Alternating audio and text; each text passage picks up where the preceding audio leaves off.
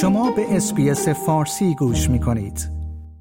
علی خامنه ای رهبر جمهوری اسلامی ایران در دیدار با گروهی از بسیجیان به تازگی گفته است دیدگاه جمهوری اسلامی به دریا ریختن صهیونیست ها و یهودیان نیست.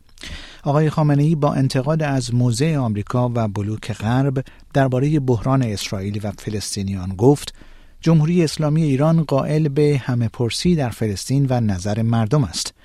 اظهارات رهبر جمهوری اسلامی در تناقض با شعار محوری روح الله خمینی بنیانگذار انقلاب اسلامی است که خواستار محو اسرائیل شده بود و همچنین در تضاد با اظهارات پیشین خود اوست که گفته بود اسرائیل 25 سال آینده را نخواهد دید. ستاد فرماندهی مرکزی آمریکا سنتکام بامداد پنجشنبه در بیانیه اعلام کرد ناو USS Carney در جنوب دریای سرخ یک فروند پهباد ساخت ایران را رهگیری و منهدم کرده است.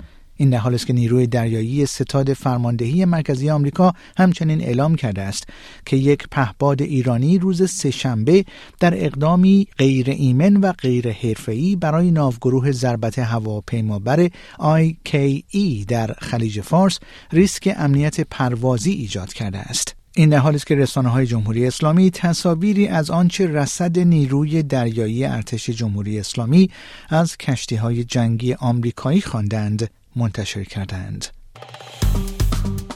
like، share، comment. اسپیس فارسی را در فیسبوک دنبال کنید.